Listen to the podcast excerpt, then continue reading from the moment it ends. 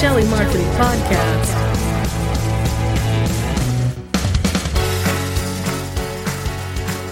Welcome and thank you for joining us on the very first episode of the Jelly Marketing Podcast. I'm your host, Rod Jans. On the Jelly Marketing Podcast, we're going to ask global industry leaders and world class brands to share their best practices, innovations, and more to help you move your agency, business, and organization ahead. The topic for today is social media marketing. In this episode, we discuss how to stay on top of the constantly evolving social media industry, the importance of networking offline, how to handle the inevitable negative comments that come up when you're involved in social media, and last but not least, the incredible importance of monitoring what goes on on your social media platforms. Our guest for today is Gabe Medeiros. He's the Senior Social Media Manager for TELUS. For those of you listening outside of Canada who may not be familiar with TELUS, TELUS is one of Canada's biggest telecom companies. Stay tuned to the very end of this interview where we find out what Gabe likes to spread on his toast. Thanks for joining me today, Gabe. It's great to be here. Gabe is the senior social media manager at TELUS, and he is also an instructor at Humber College, where he teaches monitoring and measuring social media. So, in a moment, I'd like to talk to you about TELUS and uh, get some advice from you as far as social media is concerned. But before we go there, I'd like to just find out a little bit more about uh, where you grew up and your career path. So, uh, correct me if I'm wrong, but you're you're in Toronto right now. Is that correct? Yes, I am. Uh, based uh, based out of Toronto for well my whole entire career. And and how about growing up? Did you grow up in the Toronto area? Well, I was actually born in Toronto, um, so I can call myself a Torontonian. Uh, but I was actually raised in um, in actually a little suburb outside of Toronto, Mississauga. Um, yeah. So it's like we like to call it like Toronto light, but uh, but yeah. So I spent my entire life out here in Mississauga, and uh, I had moved away for a bit, and I'm back uh, back again. So yeah. I want to ask you some more questions about that, but just a question that comes to mind right away is just tell me a little bit about the history of TELUS. Did, did TELUS start in Alberta and then, because I know it, it, it took over, um, you know, BC Tel became TELUS, but I'm not sure. Uh, does does it have Ontario roots, or where are the original roots of the company? No, yeah, the roots actually are um, are, are, in Alberta, um, and uh, yeah, and it initially emerged out west. So it's it's and really prominent out west. Um, yeah, it's well, it's been in Ontario and Quebec, uh, well, around Canada, all around Canada for a while. Um, but yeah, I think most people associate TELUS, uh, continue to associate TELUS as a, a predominantly West Coast company. But uh, yeah, we're trying to we're trying to make some uh, make some ground up out east as well now. Are the head offices in Toronto, or you just happen to be there and, and run your division from there? Yeah, our head office is actually in uh, it's in Vancouver. Um, so it's TELUS Garden in Vancouver, downtown Vancouver. But uh, yeah, there's there's another well where I work out of is called TELUS Houses in Toronto. So it's almost like a co head office, if you will. But I mean, it, it's I would say like primarily Vancouver is our our head office. But yeah, so my team is actually broken down uh, between Vancouver and Toronto. So we have half of our team is out west and the other half is out east. Uh, so in terms of even the social media representatives, like um, myself and one of my team members is, is out in Toronto, and the other two are actually based in, in Vancouver. Does that mean you spend a lot of time on a plane, or do you just kind of telecommute? yeah, no, we're, no, we're actually uh, we're pretty we're really good. Like our we have a whole culture of like of um, it's basically what we call it like work life type balance. Um, uh, and it's really it, it, encourages us to be to work mobily. So to work, yeah, uh, based out like we work from home. We're very like we're pretty much telecommuting telecommuting for most of uh, for most of the workday. Most of our meetings are conference calls or video chats and stuff like that. So I mean, it's it's really highly encouraged. And like today, I worked out at home the entire day, um, and but still managed to get uh, all the meetings in and stuff like that. So it's so yeah, we're able to kind of to work pretty much seamlessly that way, so we can integrate east and west uh, with no problem. Yeah, nice. And let's let's go back to your own story. Like when, when did you become when did you first become interested in marketing or business? Uh, well, it's it's it's one of these things. Like I mean, I graduated from uh, from university with a with a degree in political science. So like most political science majors, I had no clue what I was going to do.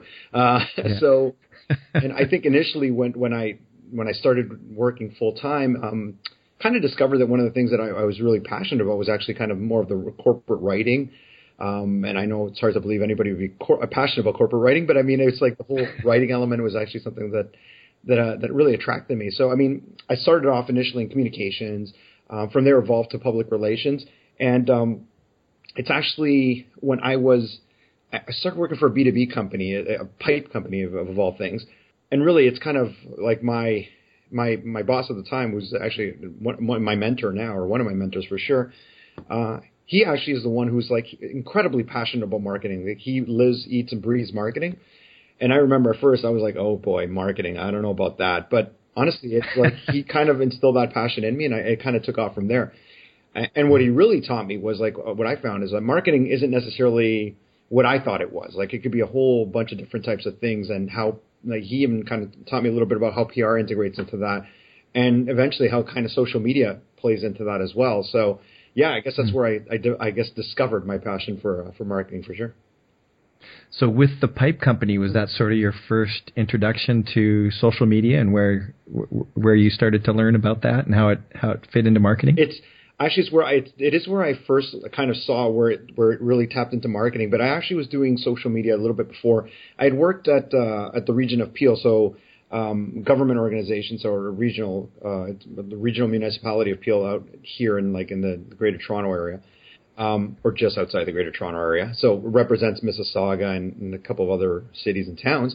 Um, and I actually, it's like that was pretty much in the infancy, if you will, of social media, where like where Facebook was still a novelty. So imagine how far back that was. But uh, and even from that time, I kind of I've always like I've been attracted to social media. I was very heavily into Facebook even when it launched, and like even with the the advent of Twitter at the time. So I was always trying it out and seeing how it works and I think some of the people at the region, like the people who I'd reported into, kind of noticed that um, that passion, and I, I kept talking about it, and I'd share like uh, insights on on the different platforms and on social media in general, like even blogs, at, you know, and like more forums at that time as well, even MySpace. So that's again how far back it went, and it's um, so yeah, I kind of always had that passion and kept talking about it, and they asked me if I could kind of develop a strategy on how to how the region would be able to integrate social media more from a communications perspective. So it was more from a kind of a customer service, like how would we answer residents' requests or things like that, or you know things of that nature in social. So really didn't tap too much into the uh, marketing uh, component of it, but still pretty cool. Um, they never ended up using it. I mean, as any government organization, it's a long time that it takes to adopt uh, anything new. So, but but I mean, yeah. that's kind of where I got my start, if you will, in social media. But from there is where I went to the the plumbing company Uponor, um, which is a B two B, so it's a totally different perspective on how social works, and that's really where I started to really um, use social media for marketing, so more external and more about uh, about sharing messages and versus just answering questions. Yeah. And I noticed that you worked for Purina for a while. Was that the first? Was that sort of your first job with a national brand? Yep. Yes. I, well. Yeah. So for a national brand, um, not actually. It's funny because I worked at Purolator years before, uh, so it's okay. a big national brand as well. So more of a corporate communications uh, role. Um, and actually, Uponor is an international brand. So the, the plumbing company is actually international. It's a Finnish company. Uh, okay. And we had representation across North and North America as well, um, well across the world really. But Purina was uh, it was a great learning experience because it was the first time working with such a giant multinational like they are owned by Nestle. Um, mm-hmm. And it's really like, I mean, when you talk about matrix organizations with totally different, like, um, well, very um, like different functions and very kind of what very well organized, totally different, not as entrepreneurial, more uh, like traditionally corporate. Um, so that was a great experience in learning how to, like, even how to incorporate social media in that environment. Again, it was a really great learning experience there, and kind of dealing with like traditional brand teams and how they run brands and and and like I mean if if you know anything about like Purina, the many different brands that are that are that exist mm-hmm. within just you know within Purina itself, kind of seeing how everyone has a different uh, tone and a different um, like personality. It was it's, it's, it was quite the experience actually, kind of to, to, to work within that and kind of having to go from one to the other on a daily basis. Hmm. So you know, it, it seems like you're like many of us. We we've all had to kind of learn how to market through social media along the way because you know it, it it's such a recent thing on the scene. You know, like there's been marketing degrees for a long time, but how do you incorporate marketing with social media? It's it's, it's almost like we've all been kind of learning on the fly, isn't it? Absolutely. Um, yeah, yeah. I, th- I think like even with it is something that's.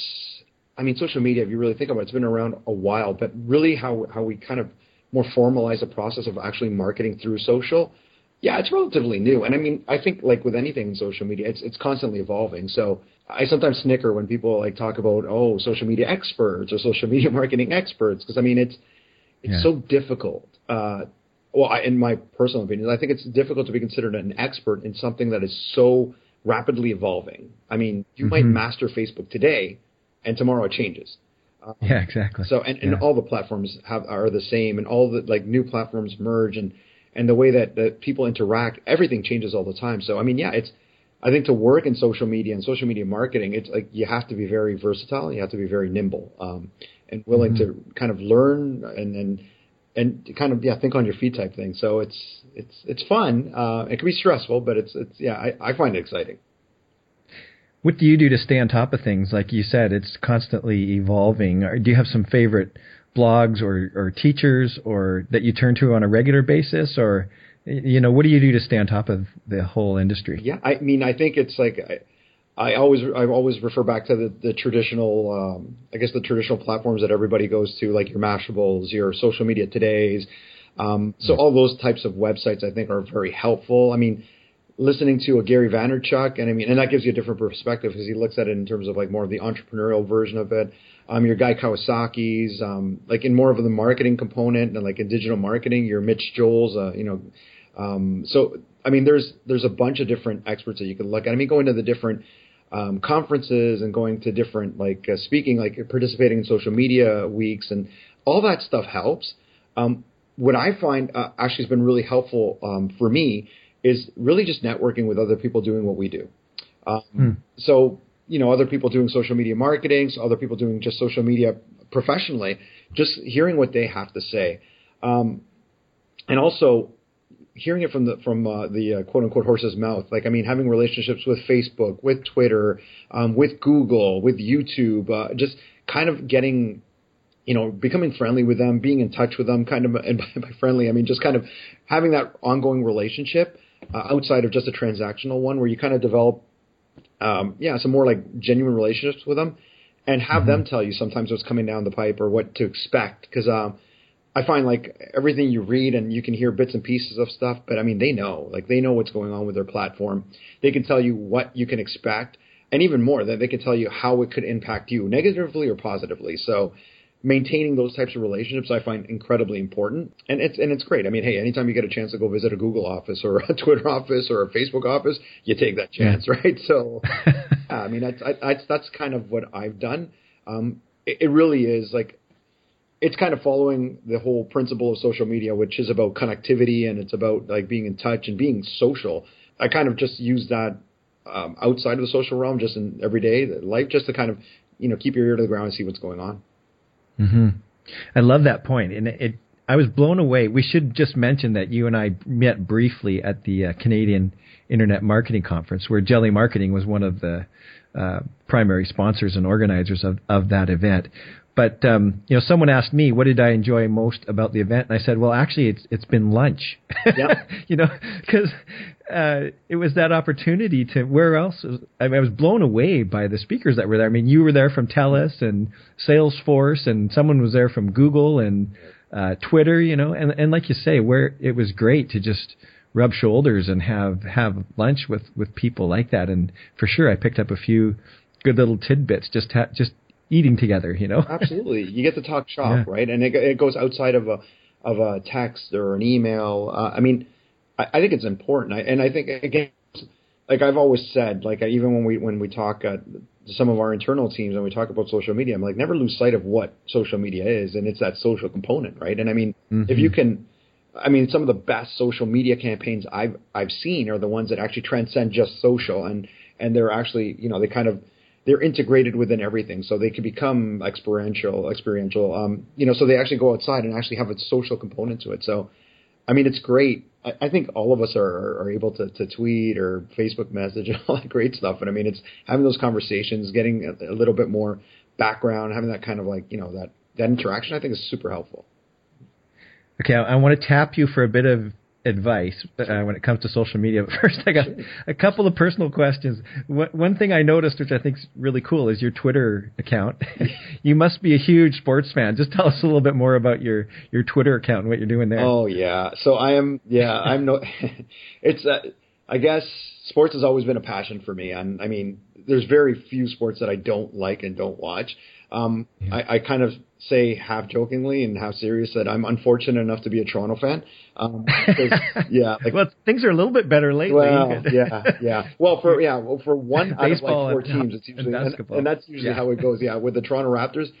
Although the first game uh, of this playoff, their uh, conference final, wasn't exactly great, but so yeah, so it's one of the things that like I've grown up, like my whole life growing up. Um, you know, my dad was a huge influence, always teaching, like always what we watch sports like twenty four seven. So it's something that it's completely uh, a passion for me. So, and as part of that, it's like it's it's funny because we have conversations with some people coming. Like I, I've have conversations every now and then with people coming into to the industry and trying to learn more about hey, how do I get into social social media and what should I you know what should I be tweeting about? What should I be posting about? And like my advice has always been like you know you know, understanding what you know, the, what a professional, how you look professionally is important. But I mean, really, share what you love and share what you're passionate about. And I mean, I think I try to kind of live that. So yeah, a lot of my Twitter feed is dedicated to the latest uh, scores on the Raptor games or the Jays games or on TFC games or a Leaf yeah. loss, which is tends to be the the norm. But it's it's kind of all that kind of stuff. Um,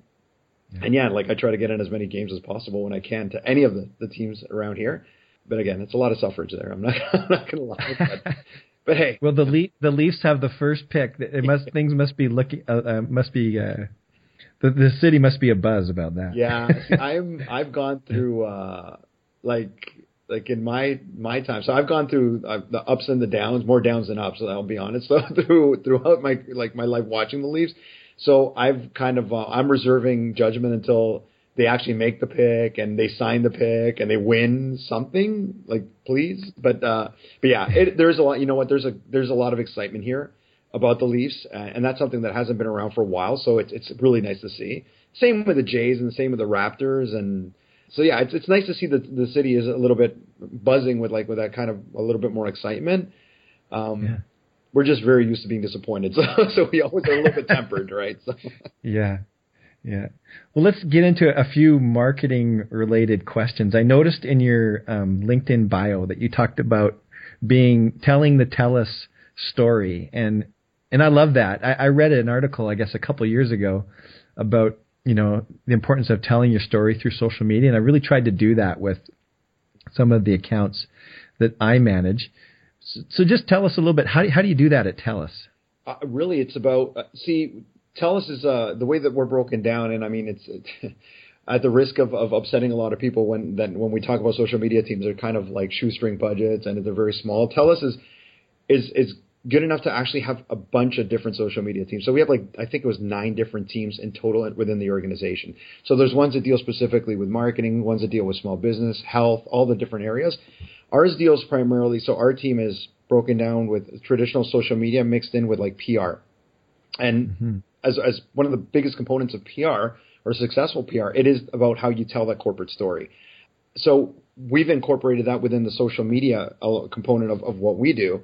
So yeah, my role primarily and our my team's role, so that uh, basically is is to help tell that story um, so go beyond products and services and, and really kind of go get to the heart of, of who we are as an organization. So what makes us fun, what makes us friendly, which is two things that we that are, are integral as, as part of, of who we are, you know, our corporate personality. So so it's that's what we're about. And sometimes it becomes like it's it's we have a lot of content that kind of that kind of goes to that. So when we talk about like we look at some of the community investment things that we do, we look at some of the sponsorship things that we do. Um, so there's a lot of great stories, I think the challenge is always kind of finding them. Like, I mean, there's so many different sources, and and to just kind of pinpoint the right stories to share and the right times to share them. Um, and then putting them in a format where our audience really wants, like, is able to to engage with it and is really it resonates with them. Those usually tend to be the, the some of the biggest challenges. So what we like to do is kind of like find new innovative ways to do it. So whether if it's video, great, let's do video. If it's through imagery, great, let's do imagery. Um, if it's more long form content, great, let's do long form content. Really have that personal touch where we're actually telling genuine stories about people. So and, and they don't necessarily have to be TELUS employees. It could be people that we've that we've helped or people that we work with or people that we partner with to kind of get the word out there and let people draw their own opinions of, of who we are as an organization. And one thing that we love to like with our team that we love working with is influencers. So we look at social media influencers everywhere from bloggers to YouTubers to Instagrammers and, and help them like tell the story. And one thing that we found working with, with, with this audience is that the only way they're going to share that kind of message like with their audience um, and it come across as genuine is that they believe it. So we spend a lot of time building these relationships and, and kind of telling them who we are and what we do and why we do it and make them believers and then have them kind of go out and spread the word. So again, it's kind of like kind of what I was alluding to before. It's not always easy, uh, but it's always uh, it's always exciting and it's always like uh, rewarding when when you see some of these things happen and you see some of these campaigns come out and and, and you see some of the results. So yeah, it's it's we we always try to put that TELUS message out there, but make it genuine and authentic and really kind of talk more to the heart of who we are. That's really interesting that you work with influencers like that. Like I would, I would think that a company TELUS' size, and I'm kind of ignorant when it comes to larger companies and how they work, but that's fascinating that you work with uh, influencers, that you're working with other bloggers and stuff like that. You're not just throwing big money behind ad campaigns, and I'm sure you do those kinds of things too, like you do Facebook ads and all that sort of stuff. But I guess to come up with a real authentic message and authenticity is so important, isn't it? That you're you're forming these relationships and making sure that people really are true believers in the yeah. in the TELUS brand. That that's that's really different from traditional marketing. That's that's really cool that a company your size is doing that kind of thing. Yeah, I, I think what we found is that, um, and I mean, it, it's you know, it could be something that's exclusive to us. I, I don't necessarily think it is, but what we find is that it's like it's very easy um, as an organization to kind of start patting yourself on the back of, oh, look, this is how great we are, but and, and I mean, I think we look at it as as consumers ourselves, like you know, and, and consumers who live in social like 24/7. So I know that if I see a company talking about and regardless of what the company is about how great they are and it's them talking about how great they are, you know, yeah. my uh my my skepticism tends to, to to go a little bit higher and and you know how I how how much I believe of what they're trying to say. I mean, you know, I, I kind of, I, and maybe it's just me. Maybe I'm like a more negative, but I mean, I kind of I get more skeptical, and I start to think yeah. like it's pretty easy to say how great you are. Um, but when I hear it from somebody who I respect, like I mean, you know, our culture is uh, like the emergence of YouTubers in our within our like the whole social realm is it's in it's incredible. Like I mean, it's something that it's blown us away. Like even looking at the influence that like and YouTubers are just one side. Like bloggers have the same type of influence. Instagrammers have the same type of influencers. You know, even people who are like uh, big on Twitter or Facebook, they have this incredible amount of influence that they they they hold over their audience. And really, like I mean, I there's YouTubers that I follow that like listen if they say, hey, this is the best product, um, I believe them because I, I I genuinely believe what they are saying. I, I know that they have some uh, level of expertise and I, I, I know that there's no reason for them to lie. So hearing it from them to me makes it a lot a lot more authentic and more genuine. And I think, all right, that makes sense, right? Like I, I could see that. So if I believe that as a consumer, you know, it, I, it kind of it follows that our audience would believe the same type of thing. And I mean, we're in an industry that's, you know, it could be a little bit tricky. Um, it's telecom, you know, not everybody loves their telecom uh, supplier 24 seven. Um, right. But you know what, if you have like YouTubers, for instance, who are saying that, hey, I would pick TELUS because you know I, these people are, are genuinely good people who I work with on a daily basis and who I talk with all the time and who I believe what they're saying. You know what, their audience is more likely to believe that versus like, hey, I'm TELUS, I, I'm like we're the best and this is why. You know, I think that's we've kind of found that that you know, and it's not to your point, like we'll do ads and like as, same as everything else, and we'll like we'll promote products, we'll promote services because it's a it's an organization. As an organization, it's something we have to do. I think that having that balance where we can have we tell our story and have others help us tell our story, it becomes a lot more powerful. At least that's what we found for sure. Hmm. So at Humber College, you're teaching uh, measuring and and that sort of thing. So what kind of tools do you do you recommend people use to keep track of uh, what's going on in their social media accounts? Right. Well, I'll, I'll, tell you the same thing I tell uh, all the students that come like the, the first day of class. If you're doing that really was my question. Oh, what do you tell your students? Oh, perfect, perfect. Yeah. So the first thing I yeah. tell them, like all the students that come into the to the class, no matter what level of uh, knowledge they have on social media, is if you are using social media for business in any way, shape, or form, you should not should you need to be monitoring. Mm-hmm. It's so important to understand what like what what is being said, not only about your organization, but your organization, your industry, um, your competitors.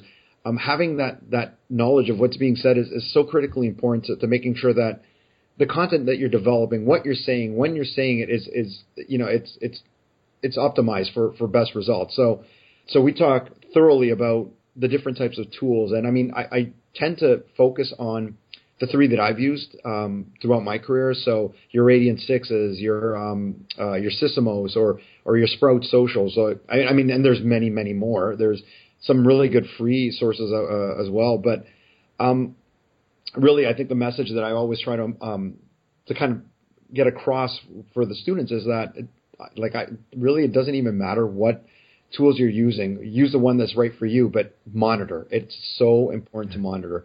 Um. And it's really in terms of like risk mitigation, um, but it's also in terms of identifying opportunities. Because I mean, I think some of the challenges, and like I've asked these, you know, some of these the students when they're when they're in class, like, well, what are some of your biggest challenges when you when you come when it comes to social media? And they're like, well, developing content that people like, and like, how do we find content that people like? Well, I'm like, well, listen to what they're saying, um, listen to what they want to hear, and, and then create content that actually like meets their their requirements and what they want to talk about.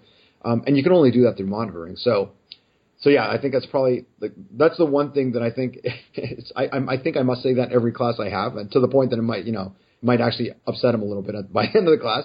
But I think it's probably one of the most important messages that, like, it's one of the things that I've found to be most helpful in my career. Like, monitoring is crucial, and and if you're not doing it, you're, you're almost putting yourself at a risk. This is the story of the one. As head of maintenance at a concert hall, he knows the show must always go on. That's why he works behind the scenes, ensuring every light is working, the HVAC is humming, and his facility shines. With Grainger's supplies and solutions for every challenge he faces, plus 24 7 customer support, his venue never misses a beat. Call quickgrainger.com or just stop by. Grainger, for the ones who get it done. When you need mealtime inspiration, it's worth shopping Kroger, where you'll find over 30,000 mouthwatering choices that excite your inner foodie. And no matter what tasty choice you make, you'll enjoy our everyday low prices, plus extra ways to save, like digital coupons worth over $600 each week. You can also save up to $1 off per gallon at the pump with fuel points. More savings and more inspiring flavors make shopping Kroger worth it every time. Kroger, fresh for everyone. Fuel restrictions apply.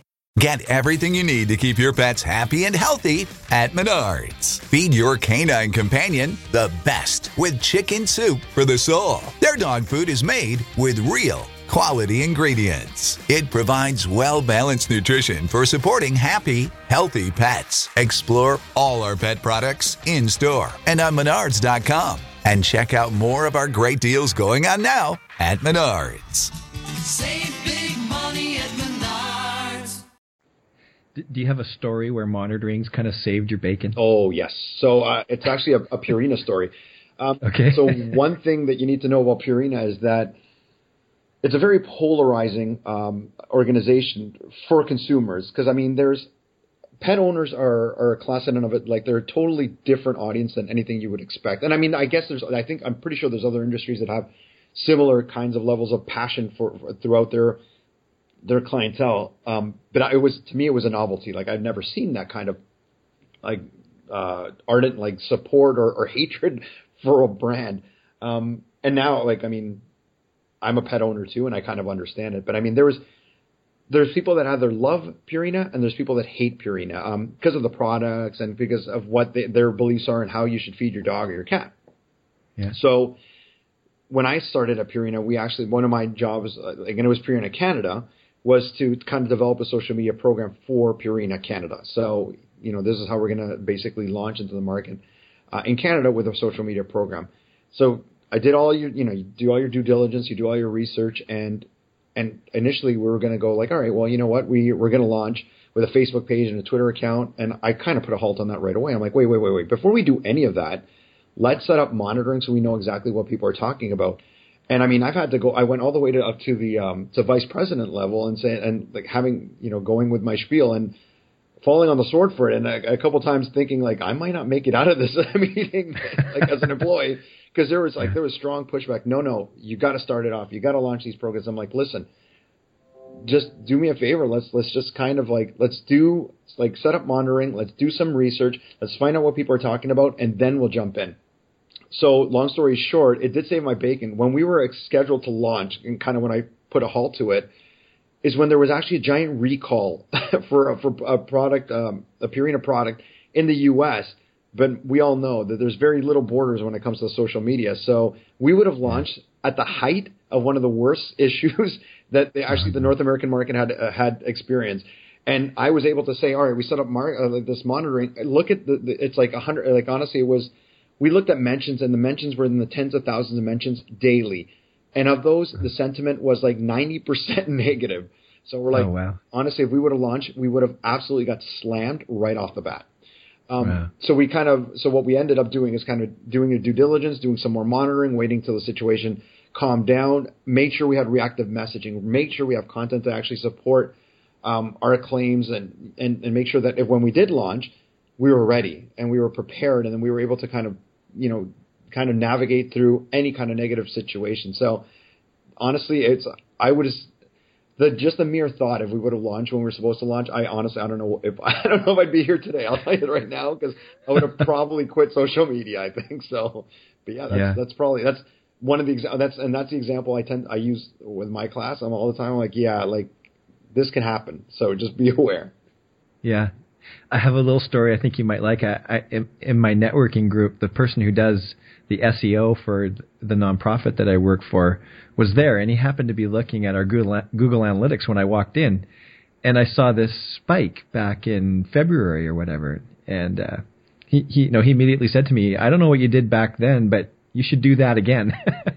so he looked a little deeper and saw that it was it, the spike came from a Facebook post, and uh, so we were able to see what sort of content worked. It happened to be a job posting where I, you know, had a good picture and a little ad, and we we paid to boost it, so it showed that the, um, you know, paying a few, but we only paid like twenty five bucks, but it got several hundred clicks to the website. So, you know, if if he hadn't been looking at that and I didn't know the stats, I, it gave me some insight into the kinds of things that work, and also that Facebook advertising uh, works as well. You know, Very well. Yeah. yeah, No, but uh, Yeah. yeah, and that, and I think that's the other end of the of the spectrum. Like, I mean, you can look at. I mean, I- for me, monitoring is it's imperative for risk, but it's also a really good opportunity because that is a perfect example of identifying content that works and being able to produce more content of the same type or the same format, or at least with similar kind of messaging, or or, or even testing out things, the similar things that might work. And I mean, honestly, yeah, without monitoring, you'd never know.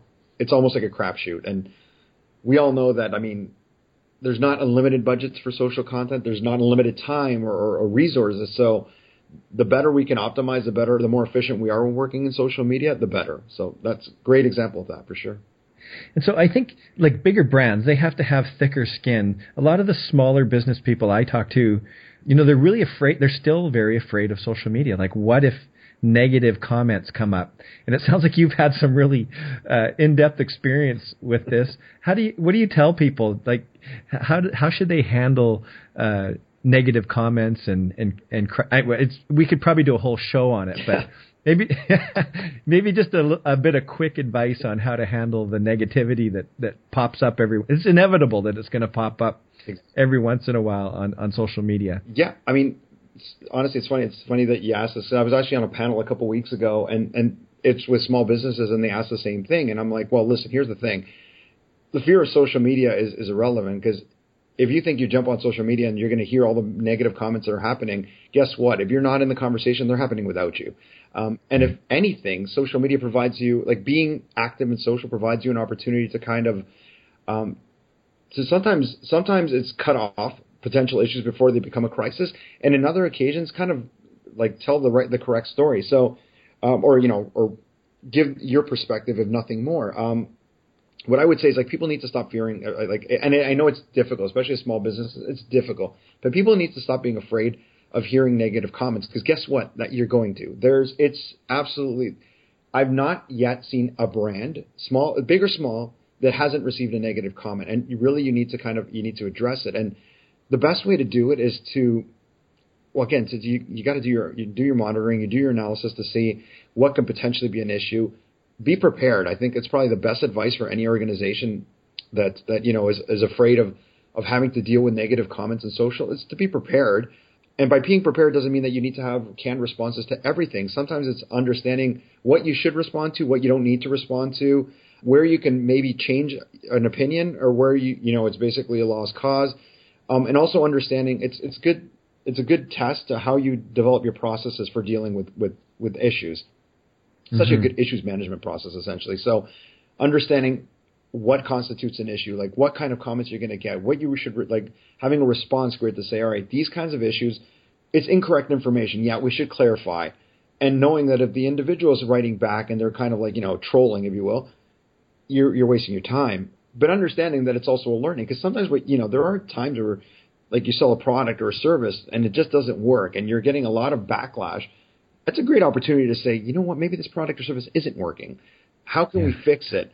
And then actually proactively fix processes or, or fix the services, fix uh, products, and then go back and, and say, hey, thanks to your insight, like to your audience's insight, we've actually changed, made a positive change. You can change a lot of opinions that way. So looking at it as more than just like, oh, this negative thing that we know how are we going to deal with, and looking at it as an opportunity. In social, I mean, you get you're, you tend to get two different groups in social when when people complain. You have the ones that genuinely have a complaint, and they tend to be very empathetic to the fact that if you're trying to do something, like if you made a mistake, and we all do, if you try and you're genuinely trying to do something and you're responding with that, with a level of like, you know, with, with a level of I guess empathy as well that to say, you know what, I'm so sorry. We're going to try to fix it. Uh, you know, we, we understand your pain. They're going to understand. And the other group, the ones that are like nothing you can say, you know, they're very antagonistic. Nothing you can say is going to work. Well, you know what, you're not going to really change those opinions. Um, and you just have to, you know, that's the way it is. Not everybody's going to like you, right? It's like in everyday life. You're going to have people that just don't mm-hmm. like you, and that's the way it is. But it's kind of, it's still, it's important to be listening to what people are saying because I mean, again, there might be opportunities and because you're not in social doesn't mean that those conversations aren't happening. Guess what? They're probably happening more, and there's nobody else to protect you or to to give your perspective. So you might even be doing yourself more harm than good. Like it's the whole thing. Ignorance is not is not necessarily a good thing in this case. So. So bottom line, you can kind of look at it as an opportunity, and then it's also a good idea. If I hear you say, kind of reading between the lines, it's a good idea to think ahead of time um, how you, how you're going to respond to different oh absolutely. diff, the way people are you know what to what people are going to say. For sure. Anticipate. Like I mean it's a, it's a good mm-hmm. exercise in anticipation. Anticipate what's what people might say. Like uh, and again doing some background monitoring as to different conversations that are happening maybe even outside your brand but with other organizations that sell similar products or services or whatever. Like I kind of look at what some of the questions they're getting or some of the comments or some of the ne- negative feedback they're getting. And instead of like going, haha they suck because they're getting negative feedback kind of anticipate yeah. that, you know what, maybe we get this. How would we answer this question? Or how would we look at this scenario? Or what would we do with this? And making sure you have proper response grids, making sure that you have like access to the people who are able to answer the questions that you could turn it around quickly. Because understanding that social media is real time, like you're not going to wait a day or two or three or a week to, to give a response. You need to be quick. And anticipation, preparation is critical in order to, to do that effectively. I could go along this line of questioning with you forever, but I have a feeling we should probably start to wrap up here. So, thanks for your your advice and for your insight, and uh, hopefully we can circle back around and talk again. I'd love to talk to you more about social media and uh, and the and the things that you are you know and, and the things that you've experienced. So yeah, thank you for sharing all that with us. Well, thank you. It'd be my pleasure. I, I enjoyed the talk for sure. So we do have a few final quick questions that we like to, that we're going to ask all of our guests. We're just starting out, but so uh, quick only in the sense that I'm going to ask them really quickly. You don't have to worry about giving really short answers, but if you do, that's fine. and uh, so the first one is uh, because we're gel- the Jelly Marketing Podcast. What do you like to spread on your toast? Ooh, jam. Sorry, jam. Strawberry jam. strawberry jam is my favorite. yeah, good. Well, I, I just think in Canada we're not real jelly users, so I, I think jam's going to come up a lot when we ask that question. So uh-huh. I should probably keep track. So jam so far is is the number one answer. Yep. there you go, blazing a trail. yeah, and so you said strawberry jam. Yep, Okay, good. Do you ever do you ever like uh, raspberry jam or any other flavors? Or are you primarily a strawberry jam? I am person? one of the most like meticulous people when it comes to jam you'll ever meet. Which I, it's probably not not something that that most people I'd never comes up in conversation. I like the only jam, literally the only jam I'll eat is strawberry, and I have no idea why. And it's ever since I was a kid. I don't know what it is with other jams. It's just I I can't eat them, and I don't. Well, I can. I just won't enjoy it. But I don't know what it is. It's always been a strawberry jam type thing. It's I'm very weird with spreads. that's, all, that's all I gotta say. I'm with you. I'm a big fan of strawberry jam too. So. uh, the second question is: uh, You're in a very competitive industry and uh, super busy. I'm just wondering how you handle stress. What do you do to relieve stress? Um, I'll go back to sports. I love sports. I, honestly, when I, whenever I'm on like a field, and I mean, it could be anything: shooting baskets, playing soccer, street hockey. It doesn't really matter. It's it's whatever time that that activity is happening is when I'm not thinking about anything but that. Um, so to me, that's like it's therapeutic. And although I don't do it as much as I should, even going for runs, I find it's like it's honestly just completely clear mind. And mm-hmm. just in case my girlfriend might listen to this, she's a yoga instructor. so um, so yoga also.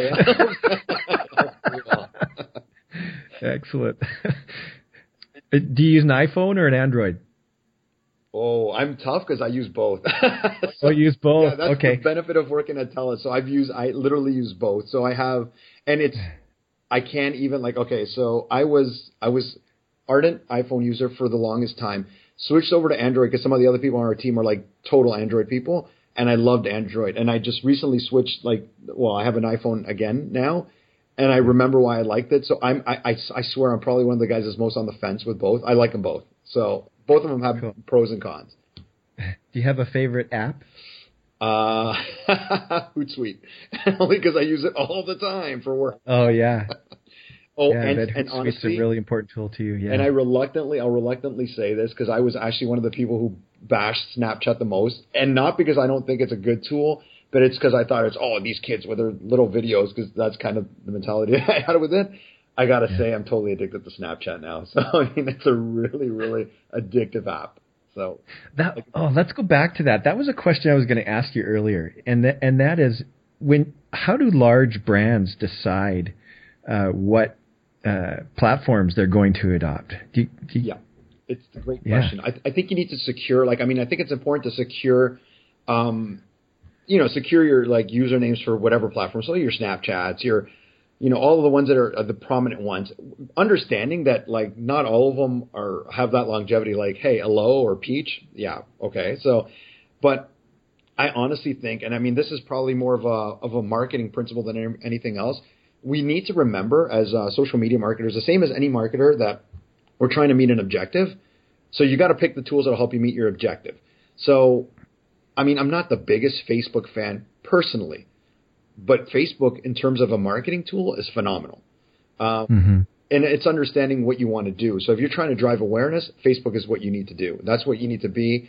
Um, so it's a couple of things. So you got to look at your objectives, and the other thing is you got to look where your audience is.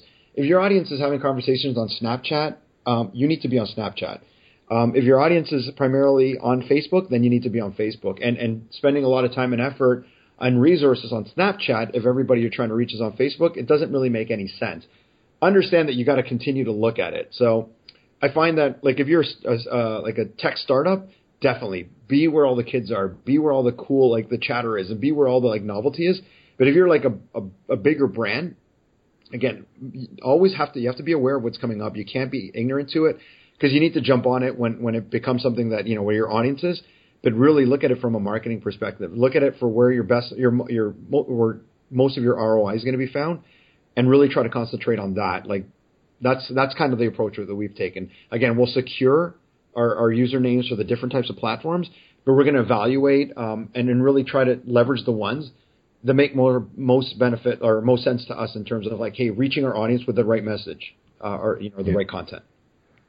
That's great advice. I don't know why I hadn't even why I hadn't thought of that before, but it's important to get on and kind of stake your claim, isn't yeah, it? Absolutely. To, to to get your domains and that sort of Absolutely. thing. Yeah, because yeah, the alternative of going having to go back after the fact is such a pain. And I mean, anybody who's gone through it knows exactly what I'm talking about. It's not fun. So yeah, so yeah, making sure you stake your claim right away, and then yeah, if you have to be dormant for a while, be dormant. But and understand that like the other thing I would I would say is just as advice to anybody who is looking at new platforms, make sure you're going with a strategy. Like especially the you know especially if it's if you're using it as as a tool as a marketing tool, make sure you have a strategy. I mean, it's it's it's funny how many times that people go like, yeah, we're going to do like all these platforms and we're going to be on everything, and then when it comes down to developing content, like, uh oh, because you know what, it's not enough to do like one snap every month. No, you, like Yeah. Snap people who are on Snapchat are on Snapchat, and like I mean, if you don't have con- content regularly, and I mean even throughout the course of a day, you're not going to resonate with them. So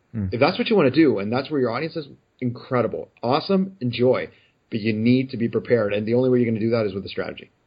Okay, back to the quick questions. I'm glad you. I'm glad we brought that up because that was something I did want to ask you as I was thinking about this interview earlier today. So, do you have a favorite life or business hack that you can share? Some sort of shortcut loophole that makes your life easier? All right, I'll give you one. Uh, Okay. and it's like it's actually kind of alluding to uh to like even my like for for Twitter or for LinkedIn, what I'll do sometimes is like I mean sometimes it's difficult. Just you know we all have busy days and stuff like that, but you want to be active on social channels and you don't always have the time. Um, I would I would suggest like an app that I've used is If, um, and it used to be If that If If this then that or IFTTT I can't even remember it, but it's now called If, and it's available on Android and on on iPhone as well. Um, and it gives you little shortcuts where you can actually publish content. So you can do a search, for instance, and and some of you, I'm actually giving away one of my secrets for uh, for for LinkedIn and and to a degree for for Twitter. You can actually look at content like, for instance, whenever the New York Post uh, publishes uh, an article on on social media, it'll automatically just post it to uh, as a LinkedIn update for me. So I don't necessarily have to always go in, and I mean, you still should look at it because it's like Yeah. automatic posting could could can be a get you in bit- trouble, especially. Exactly. You wouldn't do that for Telus No, necessarily. no, no, no, exactly. Oh no, I would do that personally. Never do it as an organization. Automatic updates are, are scary. That's that's all I gotta say. Um, and I do get an alert when I post something, so I can look at it and see if I have to delete it or not. But it gives you an easy way to curate content and really have to not go through like the whole. I mean, like search for all these things. I mean, it, unfortunately, um, and I think you, you had mentioned it before. Social media is is a lot of fun, but it's it's very time consuming. And for people looking to get into it, it's not always. It's well, it's definitely not a traditional nine to five job. And I mean, you, you know, it's fine if you, if you like it and if it's something you enjoy. Like I'm passionate about it, so I have no problem with it. But yeah, sometimes creating content for myself or curating content for myself becomes a little bit harder. So that's a cool hack. Like if and it's and honestly, that app just in terms of life hacks in general, it's phenomenal. If you have a connected home, so if you're like if you're all into like Internet of Things and you have connected homes, you can do everything with this app. Like I mean, it could turn off your lights when you leave at a certain time. When you're in your house, it'll set up your Wi-Fi. It is phenomenal. So I, I would highly recommend it. Cool. Yeah, I've been hearing more and more about it. I'll have to I'll have to check it out myself. It's like it's a geek heaven. That's what it is, and I love it. So and last question: Do do you have a cause that's near and dear to your heart? Oh yeah, it's this. Uh, so it's it's very difficult to pick just one. Yeah. One of the beauty, uh, one of the I think my favorite things, uh, and and I mean it's going to sound pretty cliche, but one of my favorite things about working with TELUS is actually all the stuff that we do in the community. It, They're very big. Like we are a very very community focused organization. So you get a chance to work with a lot of different charities and charitable organizations. And I mean, like I've had the opportunity to work with a bunch. The one that I, I actually enjoy from a personal perspective working with the most, and it's just because it's just kind of things that resonate with me are um, it's uh, WWF Canada, so World Wildlife Fund. It's and it's again, it's like you know when I went through the interview process with TELUS, I, I was all about the critters. Uh, I had to love the critters. Um, Yeah. And the amount of stuff that that that, that organization does to kind of per, um, to maintain and, and preserve our, our wildlife, um, you know, in Canada is is just it's absolutely amazing. They're amazing people to work with. Um, their causes are incredible, and I mean, like honestly, whenever you can save a forest or you know any number of you know critters, uh, it, it's just amazing. It's a cause that it's near to, and dear to me. So that's the one that kind of sticks out. It's very hard to just pick one because I mean, honestly, we the, the stuff that gotten to work with like Movember and a phenomenal cause as well, and you know that's one that's kind of personal to me because I mean I've lost a grandfather from prostate cancer, so yeah. So there's all there's uh, like there's a tons of different organizations. I you know what it's I would say I just I, I love WWF Canada. I really like Yeah. it, so I'd probably be the one that I select. Yeah. But seriously, like I think if you're doing any anything with any charitable organization and you're volunteering and giving back in some way, shape, or form, I think it's it's always a good thing. That's great. It sounds like it's a real important important part of your job and something that you're very passionate about. That's great. 100%. Yeah. Good. All right. So, how do people reach out to you if they want to get in touch with you? Uh, sure. Well, they can they can actually they can send me a message on Twitter. So it's at gmaderos. T- they can connect with me on LinkedIn. They can connect with me on Facebook. Uh, again, it's I've kind of really embraced the whole social media the whole social media culture. So I'm open. Like I basically I'm open to any kind of connection. Or they can even send me an email at gabe.maderos at telus.com. And thanks so much for taking the time to join us tonight and to be one of our first uh, interviewees on the Jelly Marketing Podcast. I really appreciate it. That's excellent. Thank you so much. It was, it was genuinely my pre- pleasure. You can fly higher than the sky, shine brighter than the stars. You can have all you ever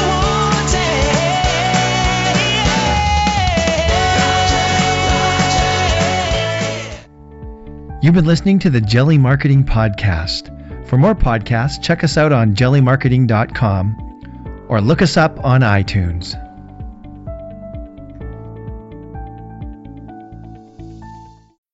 When you need mealtime inspiration, it's worth shopping Kroger, where you'll find over 30,000 mouthwatering choices that excite your inner foodie. And no matter what tasty choice you make, you'll enjoy our everyday low prices, plus extra ways to save, like digital coupons worth over $600 each week. You can also save up to $1 off per gallon at the pump with fuel points. More savings and more inspiring flavors make shopping Kroger worth it every time. Kroger, fresh for everyone. Fuel restrictions apply.